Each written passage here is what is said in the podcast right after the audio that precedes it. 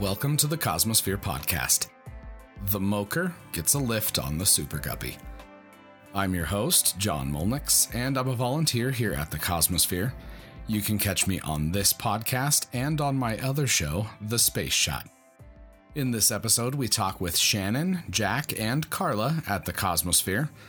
This is a cool episode because this year marks the beginning of the fiftieth anniversary celebrations we're going to be seeing for the Apollo program. So we've got some content related to this, as well as some news at the Cosmosphere.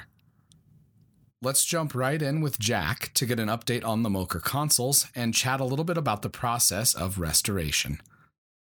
So today I'm actually here in SpaceWorks. We are in, what do you guys call this, the high bay facility? The North Building. The North Building, okay. So it might be a little bit echoey, so apologies for the audio, but this is a pretty cool place to record. Uh, we've got Jack Graber again on the podcast to give us an update on what's been happening with the M O C R consoles since we, since we spoke last. Jack, welcome back to the show. Well, thank you for having us, man. This is great. It's fun to have be on the show. I, I'm, I'm glad to be here and glad to have you on the podcast. So tell me a little bit about what's been going on since we spoke last. There's been some progress. Oh, yeah. Yeah, there's been a lot of progress, a lot of work. We, um, we're done with the cleaning process of the consoles um, and, and uh, got that product um, process all done. We're now moving into the exciting phase uh, that everybody sees where stuff lights up and changes. So uh, it's kind of like building a house. The framework and stuff's all done. Now we're into the finish work. So nice. um, a lot of fun. Yeah, well, I mean, just from when I saw them back in January to now, there's... it's an incredible transformation. So yeah, yeah, and it, it goes quick. And so, um, you know, it you start off and see the long road ahead, and you start to see some daylight now at the end of the tunnel. It's really exciting. So last time we, we spoke, there was a popsicle stick that was the uh, the fun little unexpected find. Has there been anything else? I mean, one thing we were talking about, and I'll be showing this on the video, is this cool little display and how it worked. But what what's something else that has stuck out to you over the last month? You know, for the most part now, um, there really haven't been a whole lot of surprises. Um, there's just been some neat uh, discoveries like the display units, like the channel display indicators, um, like some of the message display indicators of how that technology was back then, um, how simplistic but r- rigid, you know, I mean, it was built to work and, um, you know, it's very simple. And so there really haven't been any surprises, kind of like the popsicle stick. It's just been um, neat to see um, the changes of technology from the nineteen sixties, you know, to where we're at now. Wow. And, you know, uh, people always talk about, you know, the greatest generation, you know, they saw from the horse to landing on the moon. And yet sometimes I think we, too, see some huge differences. It's just in a different way. For sure. Um, you know, you go from uh, the P-tube stations, which will be taken back, uh, where they, you know, it was pneumatic air system where you wrote a message and stuck it in and sent it through a tube, to where, you know, now um, you get on a device in your pocket and you can video chat with somebody across the world, you know, instantly. So uh, there have been, a, and so it, it's been neat to think about that as we work on these things, um, not just with NASA's progression, but with our progression yeah. through technology. Well, just how things were manufactured back then. Yes. Versus, to, I mean, there, there's a lot of similar processes, but just going from, I mean, the bundles of wire here, this is radio, so you can't see it, but just bundles of wire that can be replaced with one little cable mount. Right. Right, it's yeah. Remarkable. And, you know, even uh, the power consumption, you know, one of the things we're doing, um, we're replacing all the incandescents with L E Ds, you yeah. know, and so in some, in just one little in-display indicator, we may be dropping, you know, two, three amps worth of power and actually lighting more. Um, and so, yeah, it's just, yeah, you know, it's just amazing. And they have, you know, like you say, you're, you know, guys can't see it, but they have these massive power supplies that were that controlled these things that weighed just a ton, you know, and now we're down to something, you know, smaller than a loaf of bread and has twice as much power. It's just, yeah, yeah it's really been, it, that's been awesome for me as a technology standpoint to see that, to see those differences. It's just, it's cool. Yeah, for sure.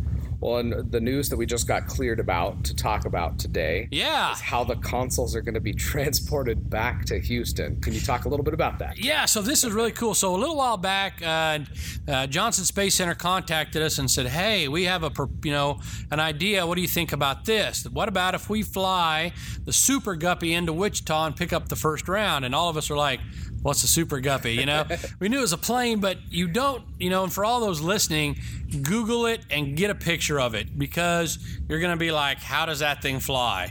It is the weirdest looking plane. So, yeah, what they're going to do is in November, um, they're going to fly the Super Guppy um, into Wichita, and we're going to take the first round of these ten consoles. We're going to load them up on the Super Guppy. They're going to fly them then um, into um, uh, Houston, unload them, then we'll transport them back to J S C uh, on a truck like we would. But uh, yeah, for the first round, we're going to fly them on a Super Guppy. It's really cool. That does sound pretty awesome. I'm going to try to get out here for that. So. Oh, yeah, please do. That'll you bet. Fun. Well, Jack, I, I'm going to let you get back to work here because we caught you in the middle of a work day. So I ah, appreciate no problem. you uh, taking the time to chat with us. You bet. I appreciate it very much. Welcome anytime. It was great to see the consoles in person, and even cooler to record that segment at SpaceWorks. I'll be linking to some pictures and some video in the show notes, so be sure to check those out. Now, let's catch up with Carla to find out what's up at the Cosmosphere this fall.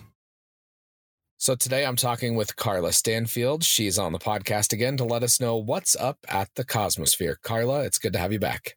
Thanks for having me again, John. Glad you keep asking me back. Definitely. We, we'll, we'll always have you here. Carla, you know, we've got fall coming up here. It's already mm-hmm. fall here. And that means there's probably some different stuff going on at the Cosmosphere in October. Can you talk a little bit about that? I sure can. We've got, well, some exciting new programming coming out um, to match up with the Girl Scouts who have released some new STEM badges. We are offering some new programming for our scouting program. So that happens. Actually, it's already started. So you're the best way to see what programs we offer and how they align with those badges is through our website. And there's a link specifically for Scouts. So okay. I would encourage folks to look at that. And we also have some new memberships for our Scouts, which is kind of a side note, but our Scout leaders can sign up for only twenty dollars a year and receive oh, wow. some benefits for discounts in our gift shop, discounts on camps. Um, they get priority access to some of our special events and other benefits. Those, again, are all listed on our website under Get Involved Memberships. Perfect. I'll be sure to uh, make sure all of those links are in the show notes. And, you know, one other thing that's coming up, it's a very big event, is this December. Can you talk a little bit about what's going to be going on for the gala um, at the beginning of December? Absolutely. So we are getting really excited around here, Same here. Uh, because our guest list is getting um, pretty notable. So we are having an event on the first, December first, called Earthrise, and it'll be a celebration of the Apollo eight mission specifically. Okay. Um, we will have astronauts and mission control from the mission uh, eight, but we'll also have other Apollo astronauts joining us and additional NASA V I Ps. So right now, our astronauts that are included in the event are Jim Lovell, Walt Cunningham, Charlie Duke, Fred Haise, Harrison Schmitt, and we just received word last week that Jack Lousma is added to that list. Oh, wow. Yeah, so we have, like I said, some pretty big names as far as the astronauts are concerned. And then for mission control, we have Arnold Aldrich, Jerry Bostick, Charles Dietrich, Jerry Griffin, Charles Lewis, Glenn Lunny, William Moon, Frank Van Rennesler, and Milt Windler. We also have, wow. no, and it gets more exciting because we have the book author from Rocket Men. His name is Robert Kurson. He's going to be joining us and acting as moderator for us that evening. And we'll have our, a current mission control engineer, Michael Stah, present to kind of give present day um, f- feedback as it relates to what these gentlemen did um, for the future and for our present day astronauts in mission control. That sounds awesome. I'm so glad I'm able to come out for this one. That's, it sounds like it's a once in a lifetime opportunity. And when do tickets go on sale for this? Tickets will be available first, John, to our Cosmosphere members on the fifteenth. They'll, you, if you are a Cosmosphere member, are going to want to watch your inbox. That's how we're going to communicate the opening of this to you. So you'll be directed through a link to our ticket sales site. Okay. Um, and then we'll open up our general ticket sales for the public on the twenty-ninth. Okay. I want to make a couple other mentions here. We will have a limited number of V I P tickets available, and those tickets will allow you an opportunity to actually physically visit with these NASA guests before the presentation that evening. It also have other benefits like closer seating to the stage, valet parking, extra drink tokens, et cetera. Okay. Um, So there are some benefits for getting your tickets early. For sure. And the other the other thing I want to mention on this is that the tickets are non-refundable. Okay. And we are providing photography that evening, so we're asking no selfies. Sure. That makes sense. You know, I'd, I'd rather have a professional photographer do the pictures anyways. Absolutely. That way you're guaranteed in one with your eyes open. No doubt, for sure. Well, Carla, that sounds like a great opportunity, and I'll be sure to share links to all of this in the show notes for everybody to check out. Thanks for coming back on. Wonderful. Thanks for having me, John. M P S on A two, satellite launch, latch A from lock to unlock. Check. Latch B from lock to unlock. Check. Activate. Check. Pilot F two. Confirm A C volts are between ninety-seven and one seventy-four, display two. From ninety-seven to one, we're at one seventeen across the board, we're go. Commander C one, item eight. Item eight. Do not hit enter yet. Commander P L C C one, where are we at? We at the hour mark? We're rapidly approaching. Okay. We appear to be caught in the uh, time, time warp. Can we do the time warp dance? All right, we're almost there. We've got a few okay, seconds. This is, this is where we need to do it both at the same time. We're yes. passing over the South Atlantic anomaly. I don't know. We're going to let the M P S hit the satellites. Three, two, one, mark. Check. Ooh, there it goes. Uh, P L C, standby for satellite to clear P L B. How's it looking out the aft windows? Awesome. Uh, Capcom, this is the P L C. Go ahead, P L C.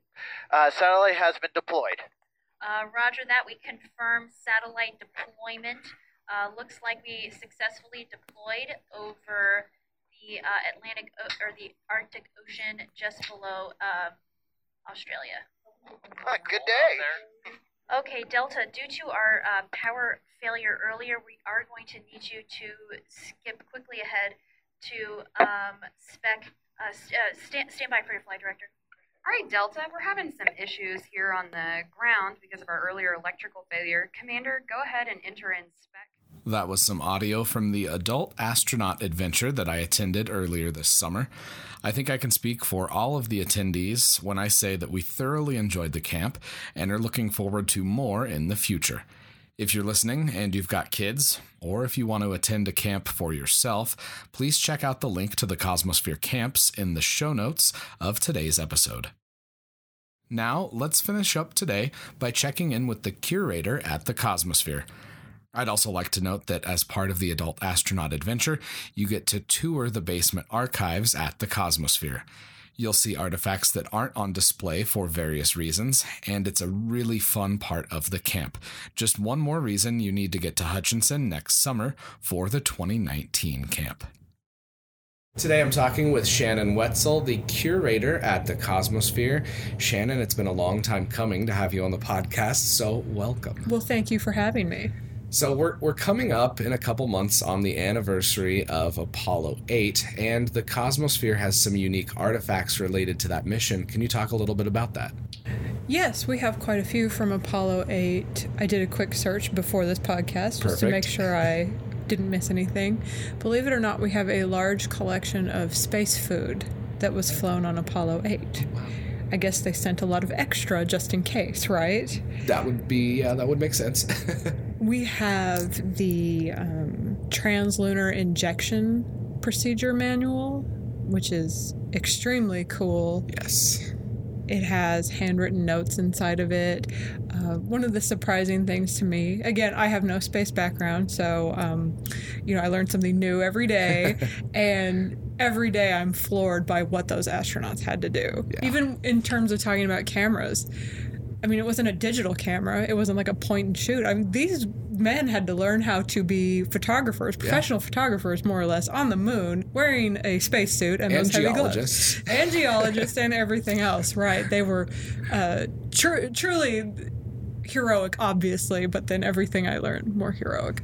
Um, but the T L I procedures, one of the things that strikes me about it is how thin it is. Mm-hmm. You know, to get out of Earth orbit, I'm going to need a giant five hundred page manual. They were fine with a small booklet and, of course, had trained so much, I'm sure that they were well prepared, but it floors me to see how little instruction is really yeah. in there. Well, um, back when I was here for the adult astronaut adventure over the summer, that was one of the artifacts that you showed us downstairs. Was it really? Okay, it was, good. And I got some yeah. cool pictures of that. So I will be posting those along oh, with this cool. episode. So oh, my gosh. I got See, chills I didn't when even I saw know that. You were going to do that. Me neither at How the time. Exciting. So yeah, that, this works out. Yeah. So the big thing with Apollo eight, obviously, besides the the first the first mission around the moon and getting an orbit around the moon, is the the iconic, the truly iconic photograph Um, now known as the Earthrise photograph. Mm-hmm. Can you talk a little bit about how that's related to one of the artifacts here at the museum? Yes, we do have the camera that was used on Apollo eight. Um, it is actually, I, I'm prepared for the why isn't it on display question, right? Were you going to go there? Or I, you were going to be very polite, I'm sure, but why isn't it on display? Um, as the Smithsonian works to redo their galleries, that camera will go on display in the, oh, I can't think of Destination Moon. I can't okay. think of what their title, the title okay. for their exhibit is. But that camera is not on display here because soon it will go on display at the Smithsonian. Oh, wow. Mm-hmm. Okay. So that's one of the cool things about the Cosmosphere, too, is because the affiliation with the Smithsonian, there's a lot of, it's kind of like a good interplay, I guess, between the two museums. Is that right? Oh, yes, absolutely. And being a collection staff of one, I benefit so much from their research, even their website, but having access to their curators and uh, particularly their camera curators have been extremely helpful just in me learning about the camera collection. Well, and that's one of the topics I want to stay on is the, the camera collection here at the Cosmosphere is extremely extensive. And I've heard Jim talk about this, and you're, you sound like, you know, it's it's true here. The Cosmosphere has the largest collection of space camera hardware. Yeah, and as I mentioned before we started, that I don't have numbers. I cannot confirm okay. that with numbers, but yes, I believe it is true. Okay. And then one of one of the very unique pieces of this collection is a camera from Apollo fourteen. Can you tell us a little bit about that? Yes. Uh, the significance is not just that it's camera from Apollo fourteen, but it is the only camera to be returned from the lunar surface. When you're on the lunar surface taking photos, um, in order to cut weight, you know, you want to bring back lots and lots of samples. They basically discarded anything that they didn't need. So they would bring back the film magazines, not the actual camera. This is an actual camera that was brought back from the lunar surface. And I did some research before this trying to find out what happened, what was the significance, yeah. and I couldn't find anything, so I wonder if someone just forgot. That's kind of a cool historical quirk. Yeah, it potentially is. Potentially it ended up here just because yeah. somebody forgot about it. Brought it in.